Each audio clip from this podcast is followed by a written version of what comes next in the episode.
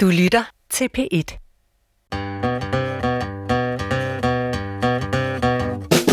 Du lytter til Vildt Naturligt på P1. I dag er det med værterne Johan Olsen. og altid vidunderlige Vicky Knudsen. Jeg vil gerne starte med at sige tak til dig, Vicky, fordi du stadigvæk øh, vil have mig med i programmet.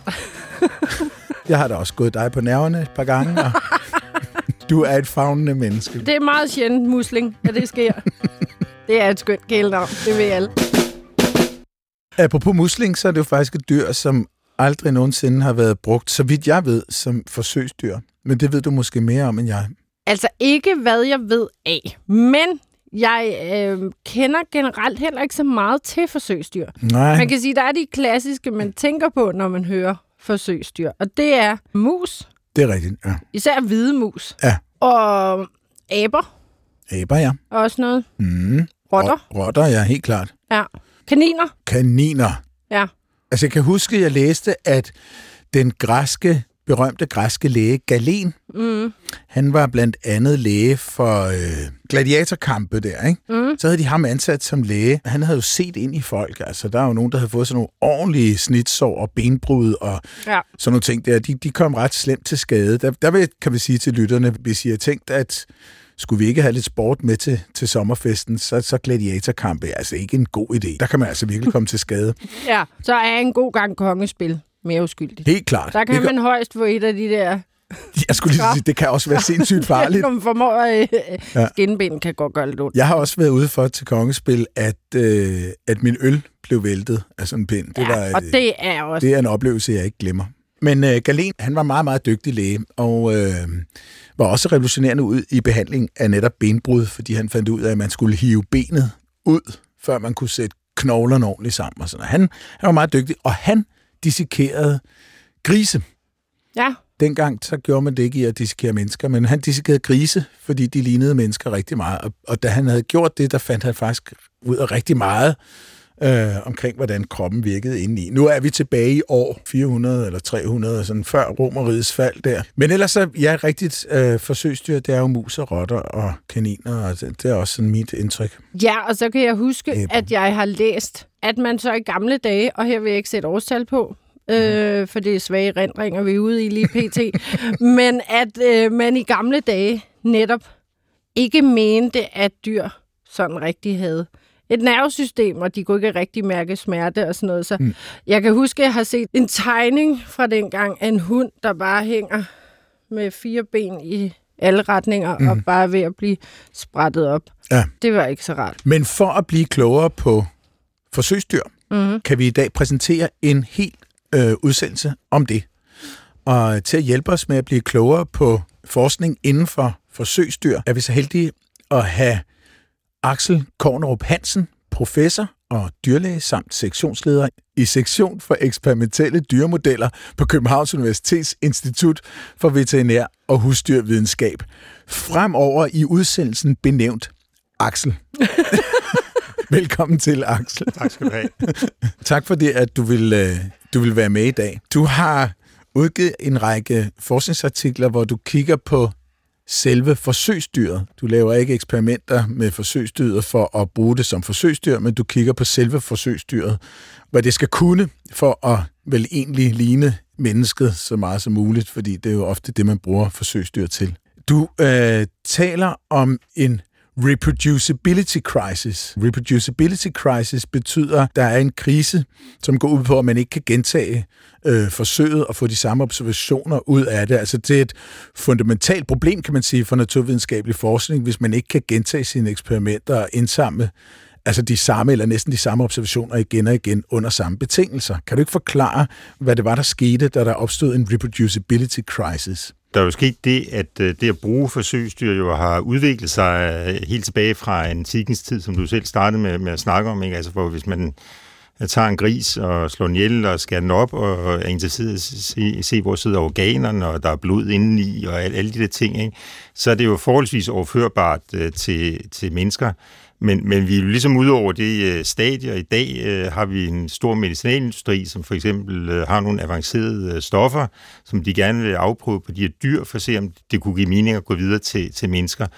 Og der må man bare sige, at der er et kæmpe, kæmpe øh, spild øh, der. Øh, rigtig mange af de positive resultater, de får, dem kan de faktisk ikke genskabe i mennesker efterfølgende. Nogle gange kan de heller ikke genskabe dem i andre dyreforsøg. Ikke? Det er jo interessant, altså sådan rent biologisk er det interessant, altså hvad er i det forskellen på, på dyr og mennesker, hvad er forskellen dyrene øh, imellem. Ikke?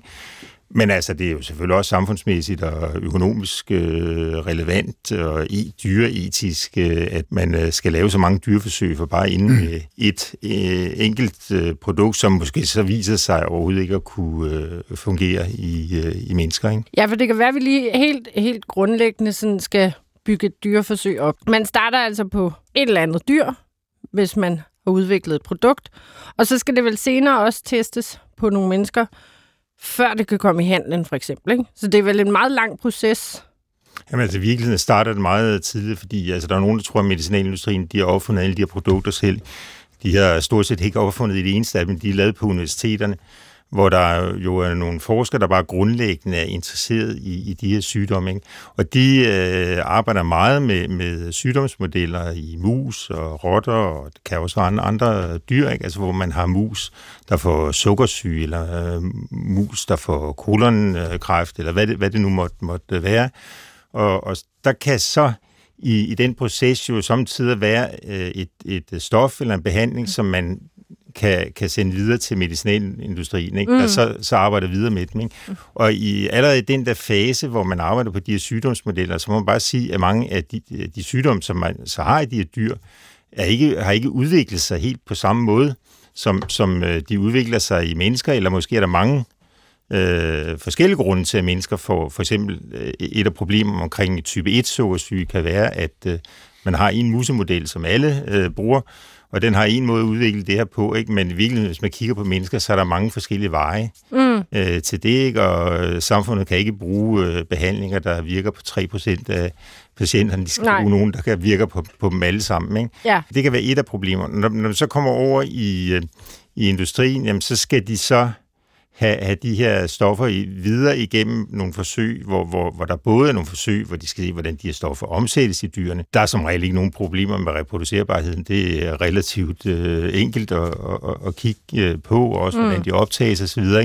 Men når man så kigger videre på, hvordan det virker, fordi de vil jo ændre på de her stoffer, fordi det nytter ikke noget, at øh, Altså en universitetsforsker tænker jo bare på, om det er stoffer, det virker mod øh, diabetes for, for eksempel, ikke? men de tænker ikke på, at hvis man skal tage det, så skal man sprøjte sig selv i blodbanen øh, 25 gange om mm. dagen. Derfor er industrien jo nødt til at gøre noget andet ved dem, mm. så man kan tage en pille en gang om dagen, og, og det stadig virker.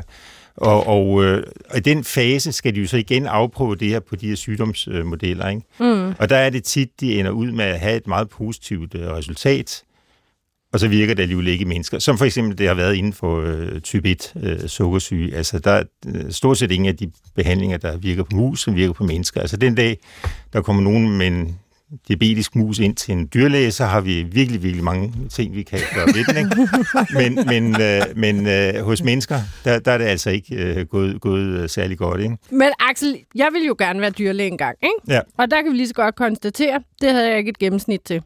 Så, øh, og så ryster jeg sådan set også på venstre hånd, så det var nok godt, jeg ikke blev dyrlæge. ja, der er også øh, nogle skrivebordsdyr. Ja, lige præcis. Ja. Men når man tænker på en klassisk dyrlæge, så er det jo en, der er glad for dyr og gerne vil gøre noget godt øh, for dyrene, så de netop ikke bliver øh, syge. Og, altså, det var i hvert fald mit store dyrehjerte, der gjorde, at jeg gerne ville være dyrlæge.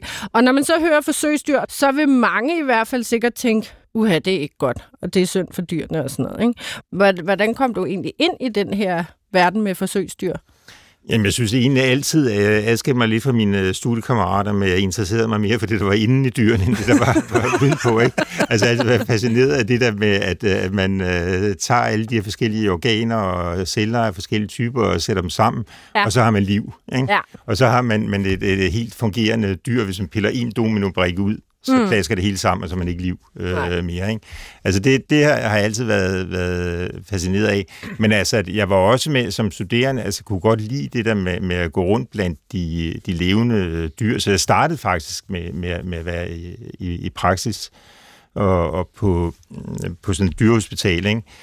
Og jeg blev bare så træt af, at sådan der hele min dag stykket op i seancer af et kvarter, ikke? Så kom der ja. et dyr, som skulle gøre noget ved, ikke?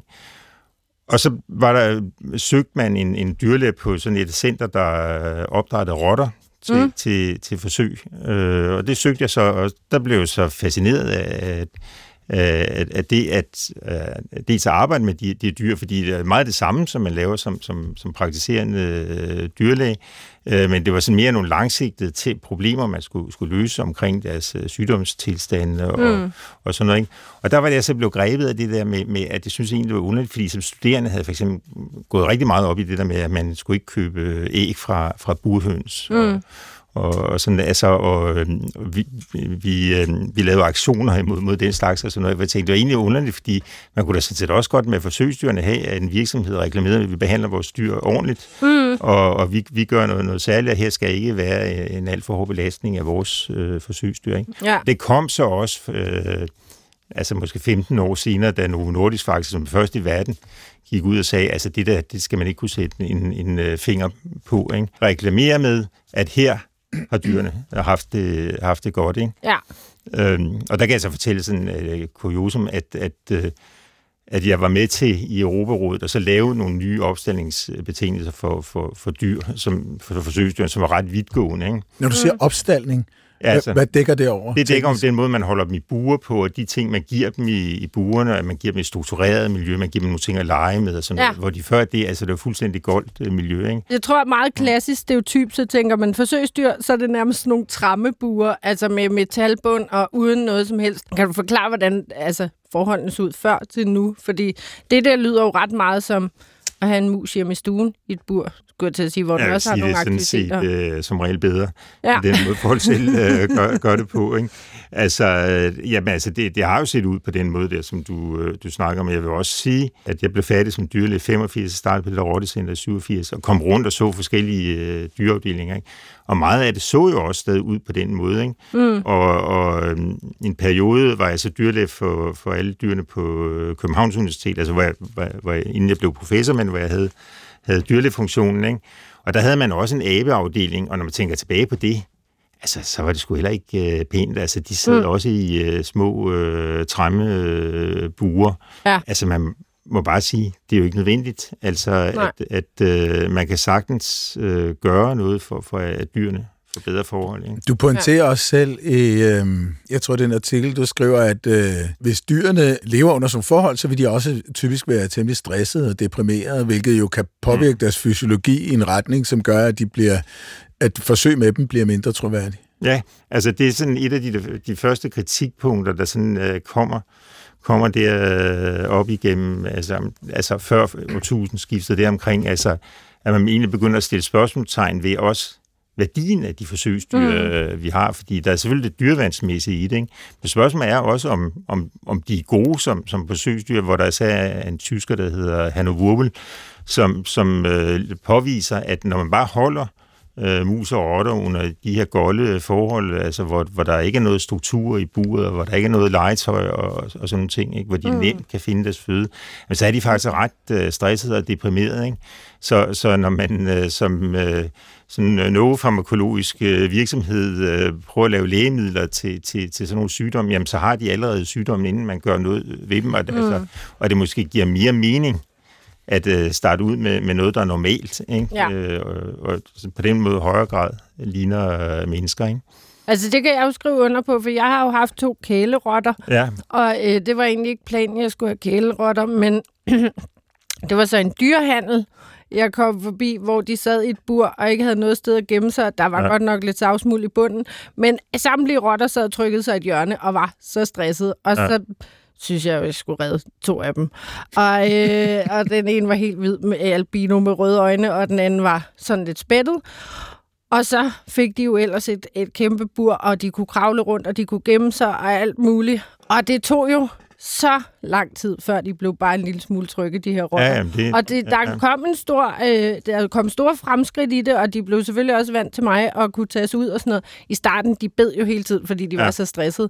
Så det er jo også ret intelligente dyr, kan man sige. Altså, øh, i hvert fald rotter, ikke? Jeg har i hvert fald med egne øjne set, hvor stresset de bliver, mm. hvis de bare sidder i et metalbur i et hjørne og ikke kan aktivere sig. Men de eller er jo fantastiske øh, kæledyr. Altså, rotter kan jo, kan jo blive fuldstændig øh, tamme. Ikke? Mm. Altså, jeg kan fortælle en historie fra en gang, vi var på sådan noget teambuilding, hvor så psykologen der spurgte forskerne, dyrpasserne, når vi skulle sige noget om hinanden, hvilke dyr vi var, når vi var bedst, og hvad vi var, når vi var værst. Så sagde forskerne, at dyrpasserne, når de var bedst, så var de som rotter, og så blev psykologen meget chokeret. Ikke? Ja. Men alle vidste i, i det der kreds godt, hvad det var, var ikke, fordi rotter er fantastiske Ja. øh, dyr. De kan blive fuldstændig tamme. De kan løse de mest sindssyge Ja. ja. opgaver, hvis man, man øh, giver dem det. Og de kan stort set adaptere sig til, til alle øh, miljøer. Ikke? Ja. Så, så når man arbejder med dem, så får man et helt andet forhold til, til, øh, til rotter. Ikke? Altså, de er virkelig dejlige. Hvad var så det dårligste?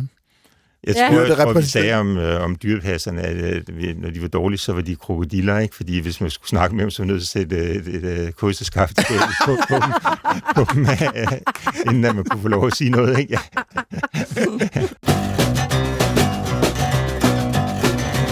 Er der nogen sammenhæng, hvis man kan sige det på den måde, imellem netop også, hvilken velfærd dyrene har, og hvor intelligente de er?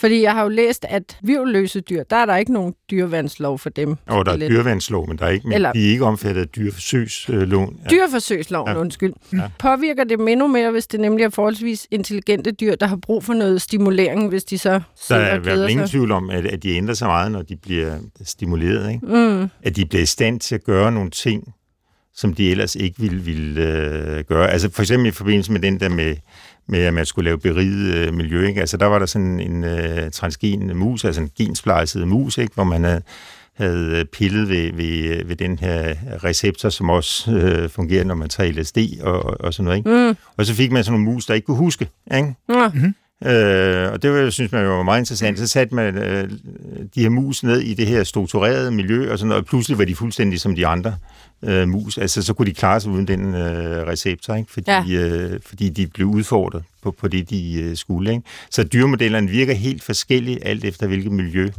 øh, de, øh, de er i. Ikke? ja. Nå, det er interessant.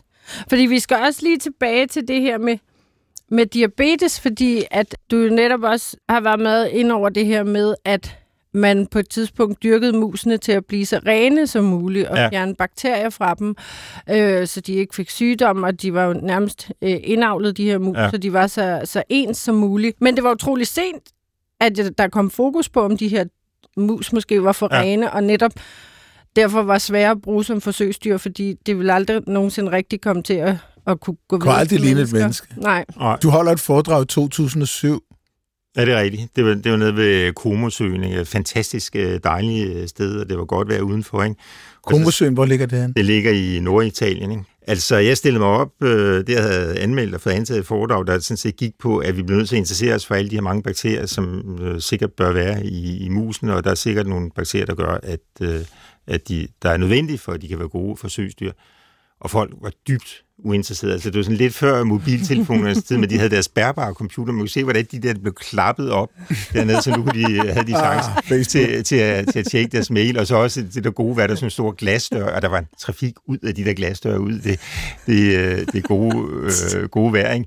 Allerede tre år senere, den der kongres, den kører hver tredje år, tre år senere, ikke? Så blev jeg faktisk bedt om at lave en hel session, der handlede om det, Ja. fordi så havde man så begyndt at få øjnene op for det, ikke?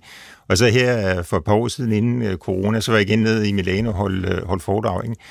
Og så øh, var ham, der var ordstyrer, han kom så hen til mig bagefter, så sagde han til mig, ja, han er også ordstyrer der i 2007. Jeg ved ikke, om jeg, jeg, jeg kunne huske det, men det havde han. Og han vil bare sige nu, han fattede ikke en dytte af, hvad det var, jeg stod, stod, stod og sagde, og hvordan det der kunne give, give uh, mening. Og i dag er det jo mere og mere accepteret, at, at, øh, at, at det betyder rigtig meget. Altså det har vi Mm. også, altså min forskningsgruppe og andre forskningsgrupper, vi har vist, altså hvordan at, at øh, de her bakterier styrer rigtig meget, det kommer til udtryk i dyrene. Altså, altså hele den bakteriepool, sådan en mus render rundt med, den har 1-2 millioner øh, gener, ikke? Mm. altså hvor, hvor musen selv kun har 20-22.000 eller, eller sådan noget. Ikke? Ja. Der er rigtig meget af det, øh, sådan en mus, og det gælder jo også for mennesker, som, som vi kan. Ikke?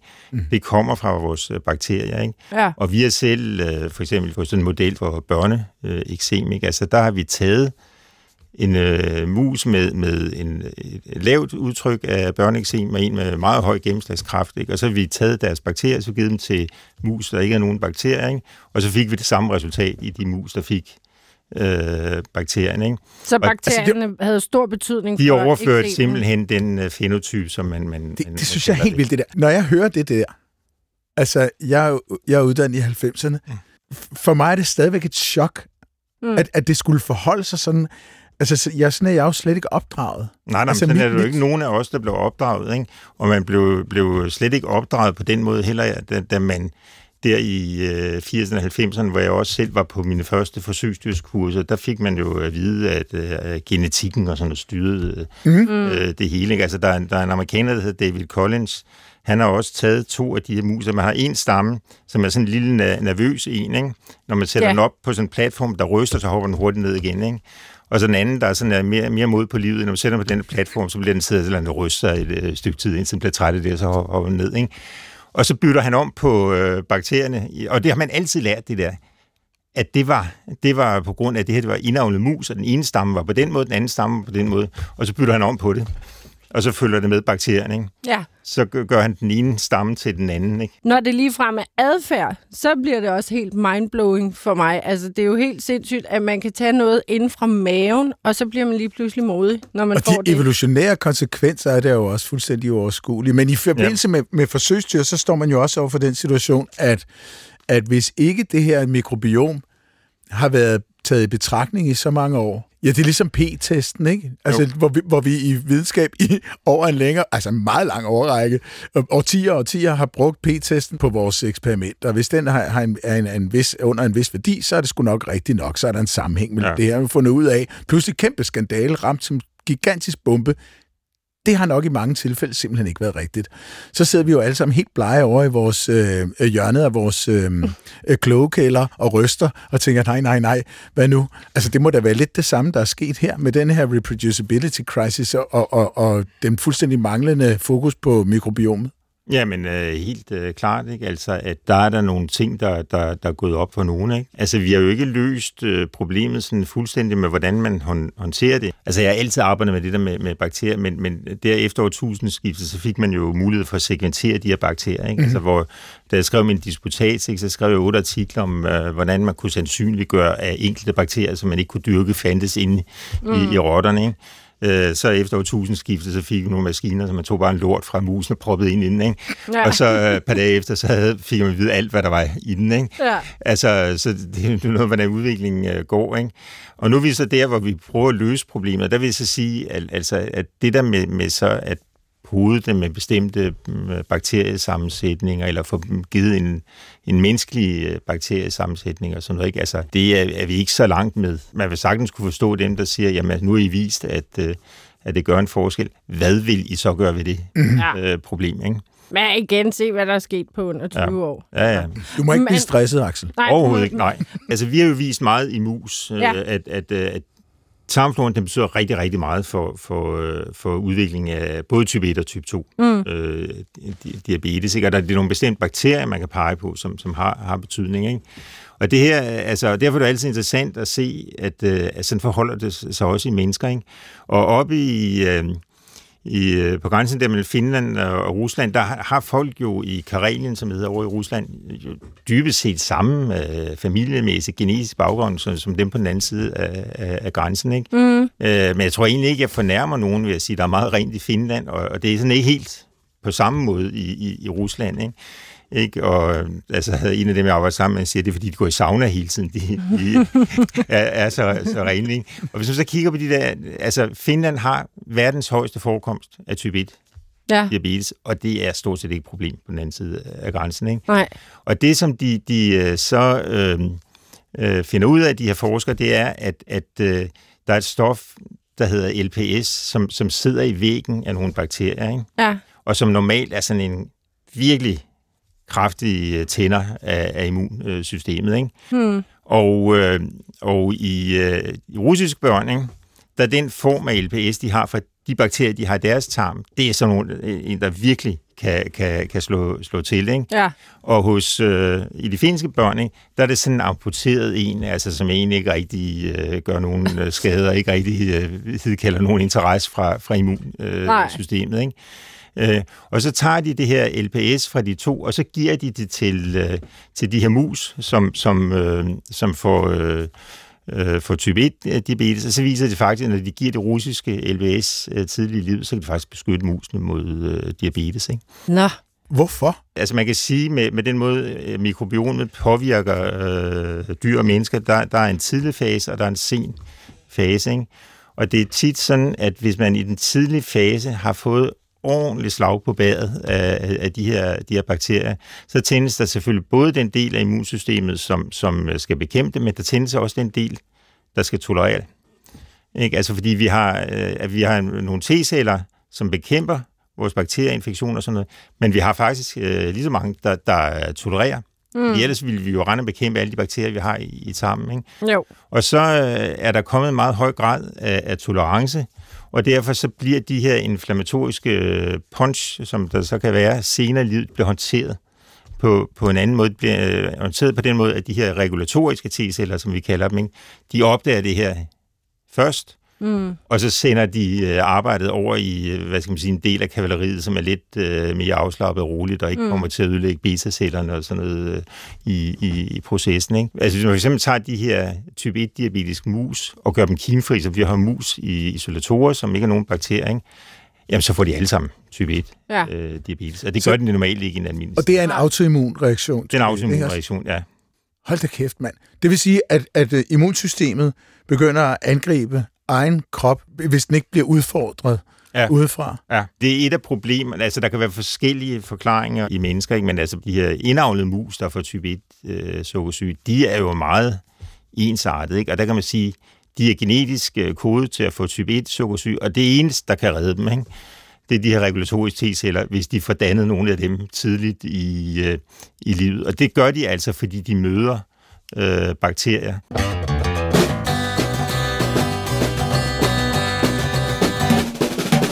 Du lytter til Vildt Naturligt, og vores gæst i dag er Axel Kornrup Hansen, som er dyrlærer og som øh, er professor og forsker i øh, dyremodeller, dyreforsøgsdyr, altså dyr, man bruger til dyreforsøg øh, på Københavns Universitet. Og vi har talt om mikrobiomets store betydning, hvor Axel var øh, pioner inden for at forstå, at øh, mikro, mikrobiomet har en kæmpe stor betydning for, mm. øh, hvordan øh, dyrene fungerer som forsøgsdyr, og dyrenes velbefindende øh, også har betydning for deres øh, værdi som øh, forsøgsdyr. Nu har vi øh, været inde på det her med, at øh, hvis du har sådan et... Øh, altså, at, at mikrobiomet er enormt vigtigt. Du siger øh, diabetes 1. Um, øh, forekomsten virker til at være væsentligt lavere, hvis du har et mere, om jeg så må sige, i, immunforsvarsudfordrende mikrobiom, end øh, hvis du lever sådan mere renligt. Og, og sådan. I en artikel, du har skrevet øh, sammen med Craig Franklin Ja. øh, fra Missouri Universitetet, der har I en hypotese om, at øh, mennesker, der lever usædvanligt renligt, de har større chance for forskellige sygdomme. Jeg har hørt om børneorm, skulle være, de skulle være særlig udsat for børneorm, folk der sådan er spritter sygeligt af. Og allergi øh, har også været nævnt. Før jeg lige virkelig kaster bomben, så skal jeg høre dig, hvad, hvor står vi rent videnskabeligt på det her? Fordi det her har jeg, og sikkert også mange lytter hører som sådan hearsay, at hvis man øh, lever alt for renligt, så kan man ende med at få allergi og andre sygdomme. Jamen, det er hygiejnehypotesen, som blev fremsat af Strachan i 1989. Han byggede blandt andet på sådan nogle undersøgelser med, at, øh, at hvis man så på landbrugsejendomme, øh, altså at jo længere der var mellem køkken og kostal, jo større var risikoen for, at børnene blev allergiske. Ikke? og, og han, han målte også LPS i, øh, i folks øh, huse, ikke? og jo højere niveauet var af det her øh, inflammationsfremkaldende stof, altså groft sagt, jo mere beskidt der var, ikke?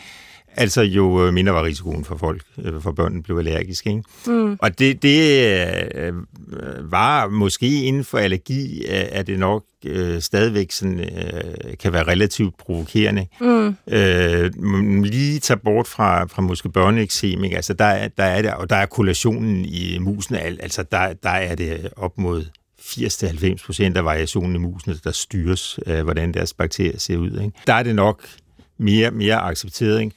Men, men altså, hvis man tager sådan noget som, øh, som diabetes, altså både type 1 og type 2, der er en generel forståelse af, at det er en væsentlig årsag. Specielt type 1 øh, diabetes, Ja. der øh, er der nok ikke mange forskere, der vil modsige, at, at øh, renlighed det betyder rigtig, rigtig øh, meget.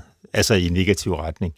Der er mange grunde, så man kan sige, Mhm. jo ikke sige, at det er den eneste grund, men man må også sige, når man kigger på, på mus, den måde, vi arbejder med musene, jamen, så, så er der sådan set kun dokumentation for at sige, at det er det, der sker tidligt i livet, mm. som, som, som kan have, have en øh, betydning. Ikke? Altså, så når man siger, at man skal have syv pund skidt om året, så vil jeg sige, at det er nok for sent. Ja, Altså, man, man skal have dem man skal have det med, med det samme. Ikke? Mm. Altså, da, da, da jeg første gang sad med en artikel og læste om det, det var en af øh, forskerne over fra UCLA, ikke? Han, han skrev, det er jo ikke tilfældigt, at øh, røvhullet og skiden sidder så tæt på hinanden, fordi det er faktisk det bedste tidspunkt, hvor, hvor, hvor barnet kan blive podet med mors bakterier. Mm. Ikke? Og når man går ud og kigger i en svinestal, så kan man se, at det er virkelig det, der sker. Ikke? ja.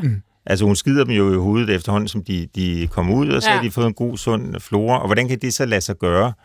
Jamen det kan lade sig gøre, fordi øh, dels er, er de her øh, regulatoriske T-celler, de er nemmere at tiltrække i, i det, det, det tidlige liv. Der er ligesom vindue, hvor de her aggressive T-celler, de venter lidt med, mm. med, med at komme i gang. Ikke? Og samtidig er der i modermælken øh, sådan nogle kortkædede sukkerstoffer, som fodrer de gode bakterier, de kan brænde dem af og bruge dem til energi, og, og så øh, ligner de nogle af de der receptorer, som, som øh, de dårlige bakterier gerne vil, vil hæfte fast ved, ikke? men de sidder bare ikke fast inde i dyret, ikke? så de, de bliver klumper sammen, og så ryger de ud Ja. den anden ende. Så de, de renser simpelthen systemet Ja. samtidig med, at de fodrer de gode. Så derfor kan, kan de her nyfødte grise og nyfødte museunger og øh, nyfødte babyer også, ja. Ja. altså klare, klare de her skidt, ikke?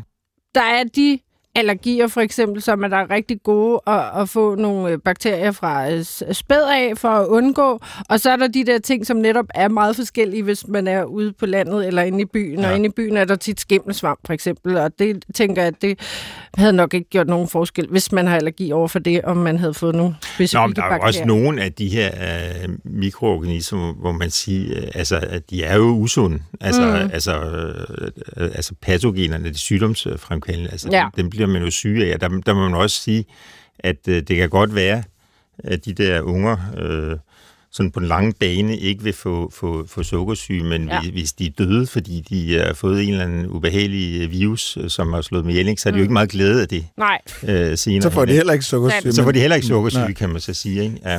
Men man må nok finde en balance. Ja. ja, en balance, og, og lige slå bremsen i, før man bebrejder sine forældre eller et eller andet Ja. for sin opvækst. Men Axel, nu, nu kommer så bomben. Ja, okay. Nå, nu kommer den. Ja, nu, nu, nu kommer bomben. Nu er det slut med den gode stemning. Fordi okay. Nu tænker jeg, øh, nu har vi haft øh, global coronapandemi et år, hvor vi har gået og spritet og passet på ikke at komme for tæt på hinanden, og det hele er, vi har virkelig forsøgt ikke at overføre noget som helst fra menneske til menneske. Og selvfølgelig også et eller andet omfang fra menneske til dyr, dyr til mennesker. Men øhm, kunne man så ikke risikere, at det øjeblik, vi, og det forhåbentlig snart, kan tage maskerne af og komme ud og være sammen og kysse og kramme, at vi så får et kæmpe boost af sygdomme, fordi vi, ligesom latent har så mange ting, som vi burde... øh, Altså andre sygdomme, som er, Ja, er ja, ja, ikke normale. Alt Når- det andet. Jo, altså det, det, øh, altså det tror jeg, der kan være forskellige meninger om, hvad det kort svar er. Det, det, det er der jo ikke nogen, der ved. Men, men, øh, men jeg vil sige, set øh, ud fra, fra, fra de ting, vi laver på, på mus, så, så vil det være mest et problem, hvis, øh, man har opretholdt en alt for rig hygiejne øh, blandt børnene, ikke? fordi det vil nok øge risikoen for, for allergi og diabetes og, og sådan nogle mm. sygdomme. Stadigvæk på den måde, at de fleste jo ikke får det. Mm. Men, men, men, men det vil det ikke. Altså, hvor, hvor at, at, øh, at den øh, tarmflora, vi etablerer tidligt i, i livet, den er faktisk ret stabil, og den ændrer sig, men det er sådan meget en ændring, der, der dels er affødt af et urværk, og dels er affødt af, hvad, hvad vi, vi spiser. Ikke? Mm. Altså, hvor, hvor at, at, øh, det er faktisk meget svært sådan senere hen at få den til at ændre sig sådan, sådan uh, radikalt. Ikke? Ja. Så, så på den måde, så, så tror jeg ikke, at, at for de voksne, at den her hygiejne, det er der i hvert fald ikke nogen, noget grundlag for at sige, at, at, at det har gjort den store, store forskel. Mm. Men der er masser af grundlag for at sige, at det kan være et problem Ja. øh, for, for børnene. Men så skal man lige huske på, at, at øh, det, det modsatte kan faktisk også være et problem. Altså hvis, hvis man for eksempel tager mus, ikke? vi har laboratoriemus, der er meget rene, og så har vi øh, dyrhandelsmus, det er de mest beskidte. De har alt muligt. De har alt, hvad man kan få. Vi skal have nogle mus, der har det hele, for nu skal vi se det rigtigt. Ikke? Så tager vi bare nogle dyrhandelsmus. Mm. Ikke? Vilde mus, de ligger sådan et sted øh, midt, midt i, imellem. Ikke?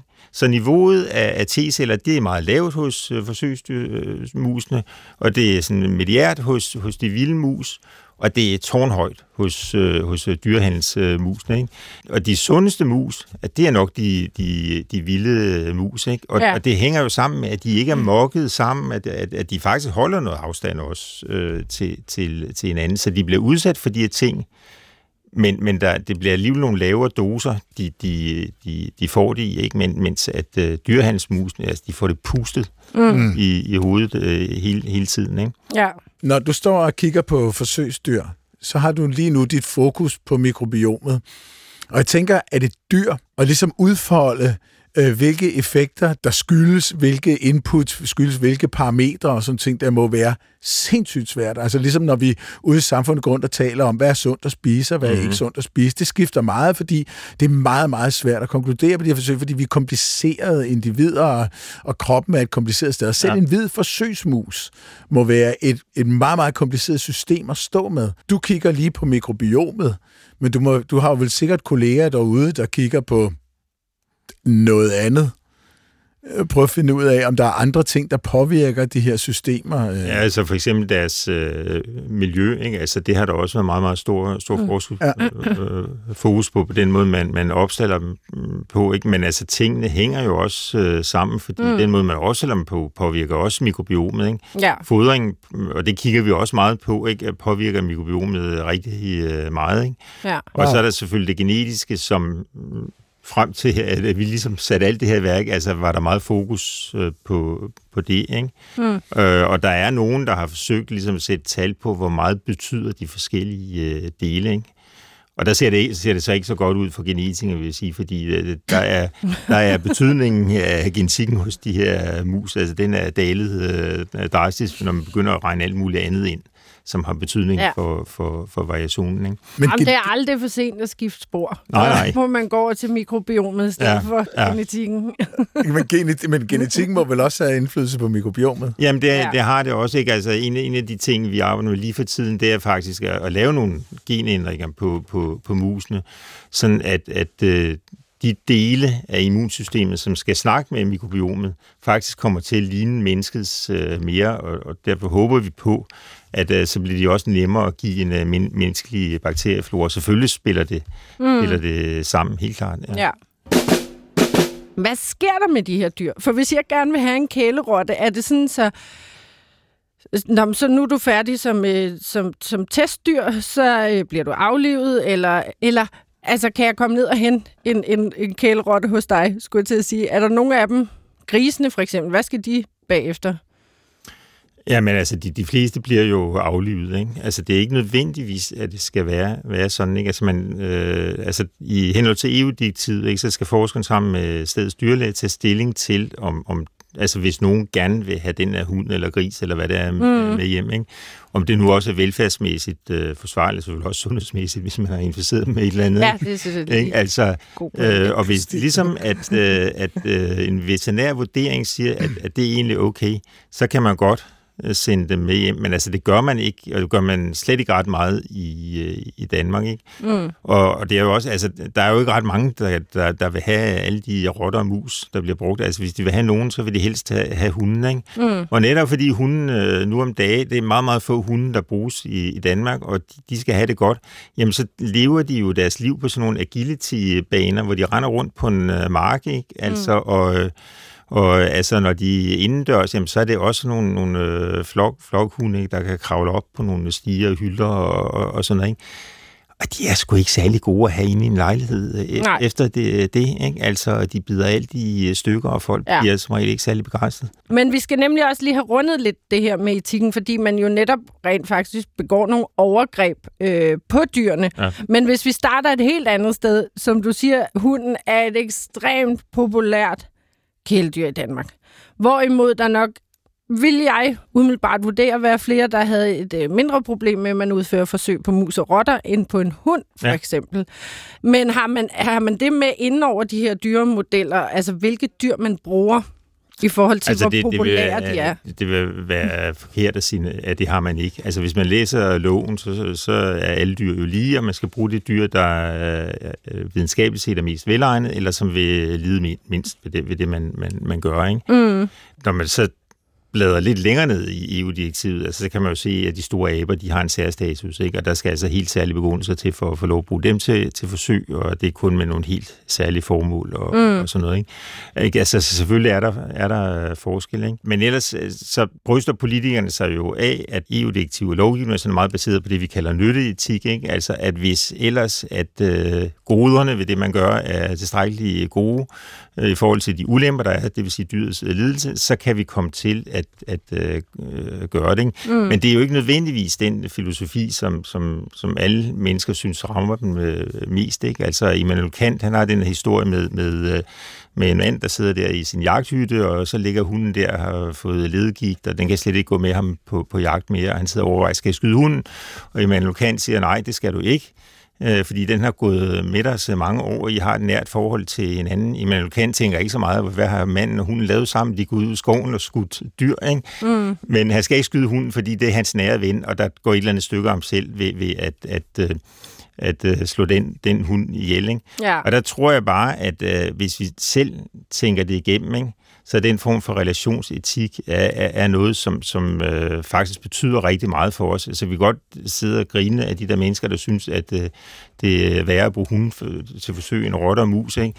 Men hvis man befandt sig på en synkende færge, så er der nok en god chance for, at man greb sine egne børn og hoppede ud af ja. redningsbåden, end når man greb naboens øh, børn eller en hund, der, der stod i, øh, i nærheden. Så selvfølgelig er der nogen, mm. der betyder mere end, end andre. Og, og måske også de dyr, tænker jeg umiddelbart, som vi net, netop altså, har haft nærmere inde på livet. At hunde og katte, det er noget, vi har haft meget nært som familiedyr. Heste øh, rider vi på, eller bruger vi mm. også ret nært, hvor kør for det meste går ud på marken i ja, ja. eller ja. noget, vi malker. Og, og grisen, selvom grise er kampintelligente, det er jo bacon. Så, ja. altså, så dem tænker vi heller ikke umiddelbart på på samme måde som en, en hund, vel? Jeg husker tilbage, da jeg læste biologi, så havde jeg jo også, der lavede vi jo også på nogle af kurserne, havde vi jo øh, forsøgsdyr, som vi slog ihjel og skar op og kiggede mm. på for at lære, hvad der var inde i dem. Der havde jeg også venner, jeg snakkede med det der om, som havde et problem med det. Og øh, det, det virker utrolig hyklerisk, synes jeg ofte, den der med, at jeg vil gøre alt for, at den her hund ikke føler smerte. Ja. Og jeg vil gå langt for at købe en bøf, der er en lille smule billigere end den, jeg kunne finde over i Netto.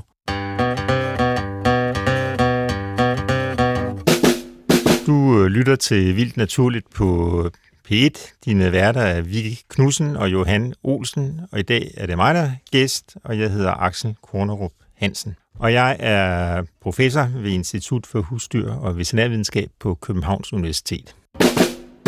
Jeg så opgørelsen for 2016 lå på 268.500 cirka øh, ja. forsøgsdyr, men det er jo netop ikke kun til medicin eller forsøg. Der må være mange af de her dyr, der netop også bliver brugt til at oplære studerende Ej, det er jo relativt øh, få, ikke? Og, ja. og i virkeligheden, hvis man trækker dyrlægerne ud af ligningen, for det er dem, der bruger aller, aller altså de dyrlæge studerende bruger aller, aller flest, ikke? Øh, så er det faktisk ikke ret øh, mange. Det betyder ikke nødvendigvis, at det ikke kan være et problem, fordi det, det, det er få, ikke? og det er mm. noget dyrevandsforeningerne, også i 3R-centret, hvor, hvor jeg er bestyrelsesformand, altså, at, at, at vi har fokus øh, på, fordi det er faktisk noget, der betyder noget for, for, for nogen, ikke? Altså, mm. at, øh, at man bruger dyr til undervisning. Men altså, det, det er nogle få procent, øh, der bruges ja. til. Og lige sådan det her med, med de her giftafprøvninger, altså toksikologien, ikke? Altså, som øh, tit er det, der bliver omtalt som dyreforsøgene, ikke? Ja. Altså, det er meget, meget få af dyrene, der bliver brugt på den ja. måde. Omkring 80 procent af, af dyrene, jamen de bliver brugt til, til en eller anden form for, for medicinsk øh, udvikling, ikke? altså udvikling af lægemidler, eller udvikling af behandlinger, eller grundforskning. Mm. Så det er de store klumper, ikke? Ja. Og det synes jeg bare, man skal få øje, fordi øh, hvis man sådan stiger så meget blind på, på det enkelte område, ikke? så ja. kan man jo ellers sige, at man svigter nogle, nogle af de dyr, som er de rigtig, rigtig mange. Ikke? Ja, ja, lige præcis. Jeg kan også huske på biologistudiet, at øh, mig og øh, en af mine bedste veninder, Camilla, gik på hold sammen og skulle sprætte et søpindsvin op. Oh. Og det her søpindsvin lå i meget koldt vand. Og så fik vi at vide, så var vi sådan, er den død, før vi skærer i den? Det var den ikke. Nej. Men den kunne ikke føle noget. Så gik vi hen med søpindsvinet på bordet, kiggede på hinanden, ventede til læreren ikke kiggede, og gik hen og sendte søpindsvinet tilbage. Nej, Nej. Ja, ja. vi kunne simpelthen ikke holde ud, at vi skulle skære i det der søpindsvin. Men jeg har øhm, senere til, jeg er blevet mere hård netop med hensyn til, altså at dyr lider ude i naturen, og sådan er det. Men så længe vi har et ansvar for dem, mm-hmm. så har vi et ansvar for dem, Ja. uanset hvilket dyr det er. Men så læste jeg om et forsøg med geder, hvor ja. man bevidst brækkede benene på dem, fordi at man skulle tjekke med nogle øh, elektroder, øh, om man kunne se brækkede knogler frem for at røntgenfotografere. Så der er en ny teknologi. Og det kræver selvfølgelig også forsøgsdyr, hvor man måske har en større tilbøjelighed til at sige, at her får vi diabetesmedicin ud af det. Det er jo rigtig godt, og musene lider ikke så meget. Men et brækket ben på en ged lyder nok utrolig voldsomt, og det fik også ret meget kritik. Men når jeg så læste artiklen, så kunne jeg jo netop se, hvor ekstremt meget der blev gjort ud af, at geden ikke led, selvom mm den brækkede benet. Men det er jo nok, fordi man igen helt instinktivt tænker, når brækket ben, så går de hen og tager de en hammer, og så øh, smasker de den en over knæet, til den brækker benet. Men det er jo ekstremt kontrolleret, er det ikke det, selv når det lyder Jo. ekstremt voldsomt?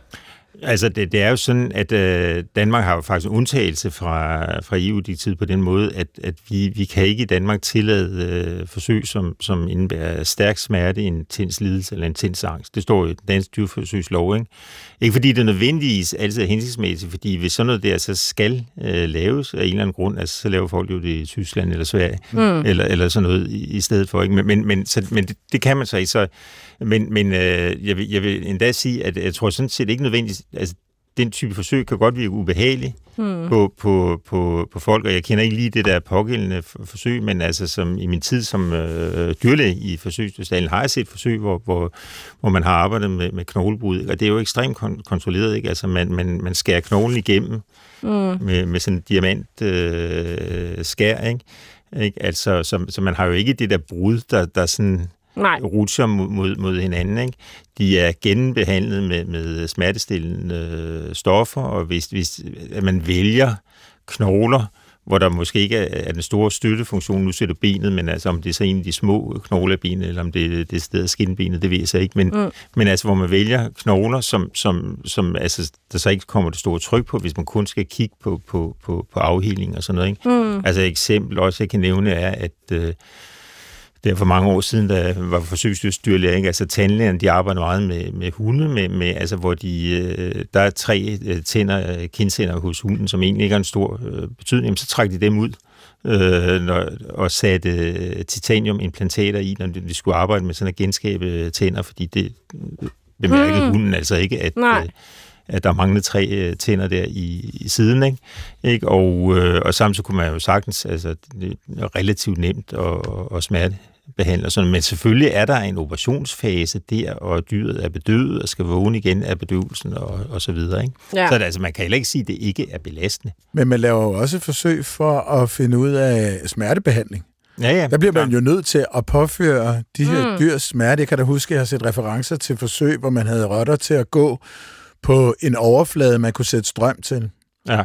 Og så, og så var det et spørgsmål, eller et spørgsmål om, hvor, hvor godt neuronerne virkede. Man kunne også gå ind i, i øregangen, har jeg også set, hvor man så har fjernet, ødelagt noget øh, neuron, øh, værk derinde, så de ikke kunne høre, og så har man forsøgt med forskellige implantater og få dem til at så, så man kunne få hørelsen tilbage. Så det, det, der kan man ikke der kan man ikke sige andet, end at det her dyr øh, har, et, øh, har en livskvalitet, der er, der er relativt lav. Det kan jeg ikke forestille mig andet, selvom det er jo svært at sætte sig ind i, hvordan det er at være hamster. Eller det. Men sådan er det. Øh, man bliver også nødt til øh, at, at acceptere et eller andet omfang, at, at nogen øh, tager en beslutning om, at det her det er vigtigt nok for menneskets forståelse af naturen til, at vi kan acceptere, at, øh, at det her dyr har det skidt. Og når jeg ser øh, mange familiedyr, kæledyr, som også har det skidt, men det må vi acceptere, fordi hvis man skulle have lyst til at have en hund, så skal man have den frihed, og nogen kan finde ud af det, andre kan ikke. Man deler jo øh, deler jo forsøgene op. Det skal man gøre, når man giver tilladelser, når man afrapporterer, i, om de er milde, moderate eller belastende. Ikke? Mm. Og, og al, altså, heldigvis er det sådan, at øh, langt de fleste er milde og moderate, men altså nu er der lige kommet en ny statistik i går, der er det halvanden procent af de danske forsøgsdyr, ikke? Altså, som er den højeste Ja. belastningsgrad. Ikke? Og det er rigtigt, at, øh, at øh, det skal vi, vi acceptere, men altså for eksempel i 3R-centret har vi enormt meget fokus øh, på det, fordi man kan også godt have en vision om, at det egentlig ikke skulle være nødvendigt. Ikke? At vi kan øh, få afskaffet de dyr. De er ganske få, kan man sige. Altså, altså det er jo så stadigvæk 98,5 procent, der ikke har den, den mm. øh, en belastning. Ikke? Men her synes jeg netop, det giver mening at interessere sig for de dyr, der så har den allerhøjeste øh, belastning, og så se, om man kan få løftet de forsøg øh, helt væk, altså så man erstatter dem med noget, hvor man ikke skal bruge dyr, eller man, man løfter dem ned i en anden mm. kategori. Og det har man jo for eksempel øh, omkring sådan noget med smerteforsøg jo faktisk øh, lykkes ganske udmærket med, ikke? fordi øh, Okay. altså, for for eksempel, altså, at øh, man behøver ikke påføre dyr en kontant, øh, konstant øh, smerte. Altså en af de ting, man, man, øh, man øh, kan gøre, det er, at man øh, lader rottens hale, hale Øh, lande på sådan en varm øh, plade, som man så lige kan, kan varme op, og man kan øh, eventuelt også styre, hvad, hvad temperaturen øh, er, altså se, hvilken temperatur, at den så løfter halen, ikke? så den selv mm. løfter, Nå, løfter halen væk, så den behøver ikke at gå og have konstant øh, ondt, ikke? nej. Altså, men, men at, at man kan måle, at her er faktisk en effekt, ikke? Altså fordi øh, Ja. nu reagerer den, nu kan vi komme op på den der temperatur, inden den øh, løfter hælden øh, væk. I den med, med det elektriske stød, jamen altså, der, der kan man jo også lave det som noget, at rotten kan, kan afvige, ikke? Altså, at, Jo, at det var den også kan sådan, reagere ja. og, og forsvinde øh, væk fra mm. det. Men det, det er faktisk en af de test, som erstattede den der, øh, fordi det er egentlig mest for, for at se, hvor frygtsom den er, ikke? Fordi man lærer den, altså de der tester, først ringer der en klokke, ikke? Inden man gør det der, ikke? så skal de lære, når klokken ringer, så skal vi altså ikke sidde hen på den der plade der, hvor der kan komme, komme øh, strøm Nej. i. Ikke? Og det er så erstattet af den der plade, der ryster, i stedet for, for at, Nå, at man får, får, får, får stød. Ikke? Og det, det fungerer til synligheden på, på, på samme øh, måde. Ikke? okay. Ja. Så man kan godt, øh, man kan godt mildne nogle af, af de, øh, de test og finde, finde andre måder at, at øh, gøre det mm. på. Ikke? Min jyske ven havde jeg en diskussion med på et tidspunkt, og han kom med en fantastisk løsningsmodel til det der. Han sagde, københavnere minder jo ret meget om mennesker. sagde han så. Ja. Og der er jo sindssygt mange af dem, og de fleste af dem er meget irriterende. Kunne man ikke bruge nogen af dem? Men så tænker jeg helt reelt, altså ville det være muligt at tage nogle af de her forsøg over på mennesker? Ja, det snakker man jo, jo meget om, at dels man kan lave øh, altså nogle flere kliniske afprøvninger på, på mennesker med nogle ting, altså hvor man Mm. så er relativt sikker på, at det ikke får fatale konsekvenser, men altså man, man øh, begynder også i højere grad at simpelthen at samle menneskeligt væv, som, som øh, Ja. man, og vi sad lige til vores morgenmøde og snakkede om, at inden for type 1 øh, diabetes, der begynder at komme sådan nogle databanker, og det lyder grotesk, ikke? Men, men altså, hvor man er meget hurtigt ud, altså hvis, hvis der er en type 1-diabetiker, der er druknet i en uh, swimmingpool eller sådan noget, så er man meget hurtigt hen, ude at henvende sig, så må vi godt få buskirtlen. Ja. altså, altså få noget væv, man, man rent faktisk kan, Ja. kan arbejde øh, på. Ikke? Ja. Altså, kan vores tekniske udvikling øh, bruges til at, at komme, komme væk fra nogle flere dyreforsøg? Altså, kan vi lave øh, Jamen, det gør den jo hele tiden. Ikke? æggerplader med celler i stedet for? Ja, ja, eller? jamen det, det gør man jo langt hen ad vejen, ikke? Altså, og, øh, altså i, i det her meget, meget intime forum, så kan jeg måske godt sige, at jeg tænker, at nogle af de her afprøvninger for akut uh, giftighed, når man laver dem på dyreforsøg, altså de er så dårlige, de forsøg, ikke? Så man kan sådan set lige så godt med det samme erstatte med, med nogle cellekulturer, som, som er lige så dårlige ofte, ikke? Ja. Men, men, øh, men altså, at, at øh, resultatet og sikkerheden efter at have gjort det vil være nogenlunde den øh, samme. Ikke? Og der er jo nogen, der arbejder med sådan set at lave noget, som måske også hen ad vejen kunne vise sig at være bedre end, mm. end dyreforsøg, som efter min mening ikke altid er, er særlig øh, sikre. Ikke? Jo. Øh, men, men altså, man arbejder jo også meget med, med at, lave computermodeller, øh, ikke? og det er mm. simpelthen en nødvendighed i industrien i dag. Ikke? For 50 år siden ikke, så lavede de stof, ikke? ringede dyreafdelingen, sagde, jeg kan ikke lige sprøjte på den rotter, og det var ikke så godt, det kunne den ikke lide. Ikke?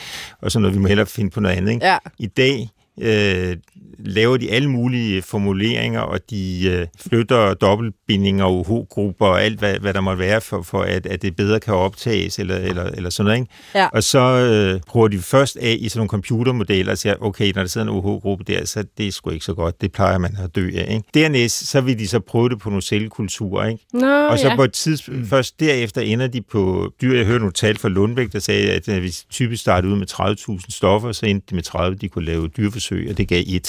Man kunne sende i klinisk ja. afprøvning på, på mennesker. Ikke? At det er også meget mere effektivt at mm. bruge øh, alle, alle de her metoder. Ikke?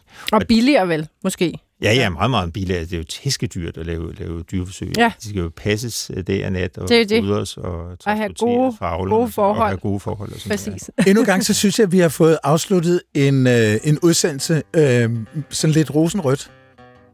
På den måde, at jeg, det lyder som om, at med moderne teknologi og med modificeret øh, tilgang til forsøg, så kan vi undgå for mange øh, overgreb på de her dyr, og for voldsomme overgreb på de her. Det, det synes jeg er Det er virkelig rigtigt. positivt. Mm. Axel Kornerup Hansen, professor, Københavns Universitet. Tusind tak, fordi at du kom forbi og gjorde os klogere på det her. Tak Det fordi jeg var, måtte øh, komme. Ja. Helt utrolig spændende. Ja, Jeg synes også, det var sjovt. det er godt at høre. Det er altid noget. Og jeg skal ud og, og have en kælerotte nu. Det synes Ja. jeg, du skal gøre. Den passer som kæledyr til en selvstændig Ja. Øh, kvinde. Vildt naturligt er slut nu. Og øh, dine værter var Johan Olsen. og Vicky Knudsen. En ja. udsendelse, der aldrig var blevet til noget, hvis ikke vi havde fået hjælp af selveste Karsten Nielsen, Karsten. geniet fra Aalborg, som øh, styrer os sikkert igennem de her udsendelser. Og hvis der er nogen af de øh, lyttere, vi har haft i dag, som tænker, det program, det kunne jeg godt tænke mig at høre igen, eller måske igen. nogle af de andre, Og igen, så findes de på podcast. Lige der, hvor man finder sin podcast. Man kan i hvert fald sende en mail til vildt naturligt, snablag, dr.dk. Vi får utrolig mange søde mails, Mm-hmm. og jeg synes, vi lige netop i det her program øh, skal sende en venlig tanke til Helle, som er biologistuderende og øh, sidder og skriver sit speciale gennem corona, hvor hun ikke må se nogen mennesker, og det er hårdt nok at skrive speciale Ja. i forvejen. Mm. Og hun sidder netop og kigger på frøøjen hele dagen lang og lytter til programmet. Det hjælper hende lidt. Så jeg synes faktisk lige, vi skal sende en kærlig tanke til Helle og alle de andre, der sender Held og lykke med frø øjnene. Pøj, pøj med specialet. Det skal nok gå, og vi er snart ude af corona. Hun kan prøve at kysse en frø, hvis hun finder en helt levende. Ja, det er ikke sikkert, den bryder sig om det. vel? Nå, men det kunne også godt være, at det blev til en prins. Tak for i dag.